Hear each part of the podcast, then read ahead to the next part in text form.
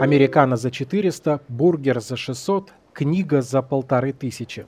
Свои ланчбокс, термосы и сканворды бесценно.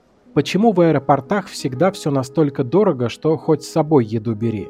Защитники высоких цен в терминалах говорят о заоблачной стоимости аренды для бизнеса, а туристы отказываются принимать такой аргумент, потому что видели в других странах аэрогавани с нормальными ценами, не выше, чем в черте города.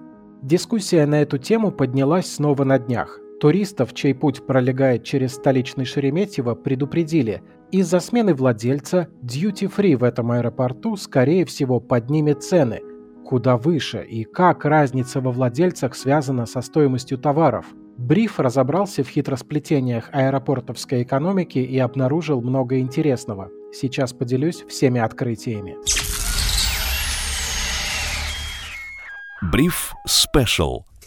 С Free в Шереметьево ситуация более-менее прояснилась. Прежний владелец не мог заключать контракты на поставку товаров с недружественными странами, поэтому полки магазина опустели. Новое юрлицо планирует использовать обходные маршруты. Это поможет заполнить прилавки швейцарскими таблеронами и ирландским Джеймисоном, но усложнение логистики отразится на цене товаров. Они подорожают. И ладно, есть же десятки кафе, киосков с книгами и прессой, сувенирных лавок и других торговых точек. Там-то почему всегда так дорого? Действительно, одна из главных причин – хотелки любого аэропорта – Прежде всего, это бизнес и его владельцы заинтересованы в максимальной прибыли. Они понимают, что аэропорт это место, где всегда есть много потенциальных клиентов, которые сменяют друг друга с космическими скоростями. Только успевай лепить бургеры. Транзакций в два раза больше, чем в городских точках. Любая торговля здесь просто обречена на успех. За эти гарантии Аэрогавань и дерет с арендаторов три шкуры. Плата за право торговать в терминалах и залах ожидания часто на 50% выше, чем в центре города. В некоторых аэропортах ставка аренды и вовсе бывает привязана к выручке. Будь добр отдать фиксированную сумму и еще процент от прибыли. В высокий сезон месячная аренда места может стоить в три раза больше, чем в обычный месяц в среднем. Но и это не отпугивает арендаторов. Охота на свободные точки в аэропортах идет круглосуточно. И мало подать заявку. Для начала постой в очереди. В ней можно находиться годами. А договор потом заключается не бессрочный, всего на пару-тройку лет, иногда на пять. Попробуй еще, удержи место. Понятно, что эта система может быть и рассадником коррупции, но мы свечку не держали. В любом случае, моральные, временные и финансовые издержки от таких порядков ложатся в стоимость товаров, то есть все равно платит путешественник.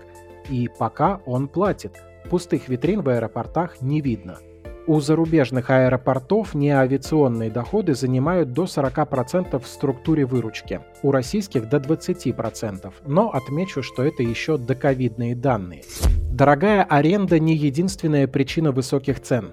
Торговые точки в аэропортах вынуждены платить более высокие зарплаты сотрудникам. Иначе кому захочется ради обычной работы официанта ехать куда-то за город, проходить долгий досмотр, регулярно сдавать тесты по технике безопасности и действиям в чрезвычайной ситуации? Да, бывает и такое. Еще и доставку сотрудников иногда нужно организовать. Проверка работников и изготовление пропусков может занимать недели. Подменного повара или продавца за день организовать не получится. Нужны люди в запасе, и всех их нужно мотивировать высокой зарплатой. С товарами тоже сложно. Привести их в аэропорт и пропустить через службу безопасности – это время, а время – деньги.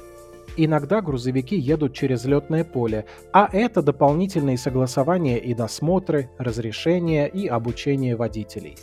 К кафе и ресторанам и вовсе требования в разы выше, чем к остальным. Продукты должны быть свежими, а оборудование абсолютно новым. Никому не нужны массовые отравления или горящая микроволновка в зале вылета.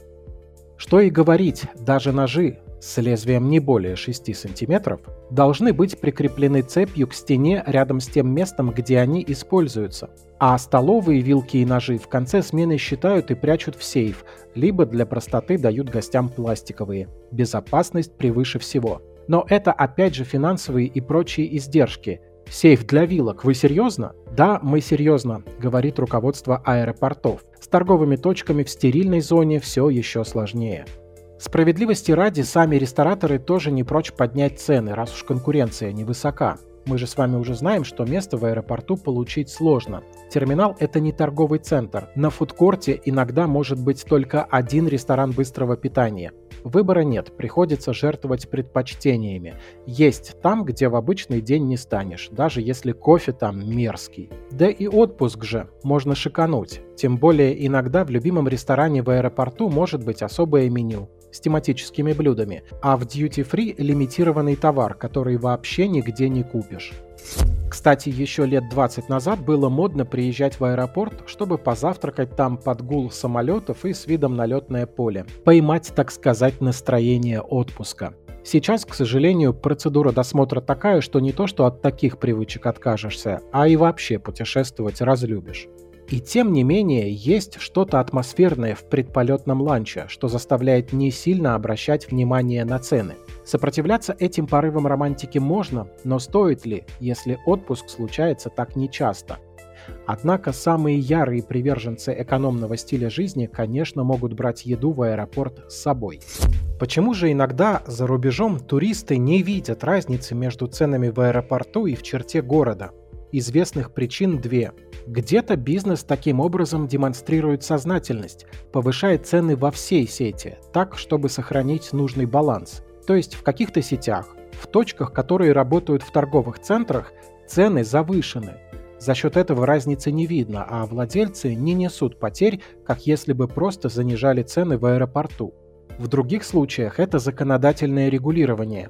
Например, в некоторых штатах Америки цены в аэропортах не могут превышать цен в точках тех же сетей в других местах. Но против таких законов периодически выступают профсоюзы и бизнес-сообщества.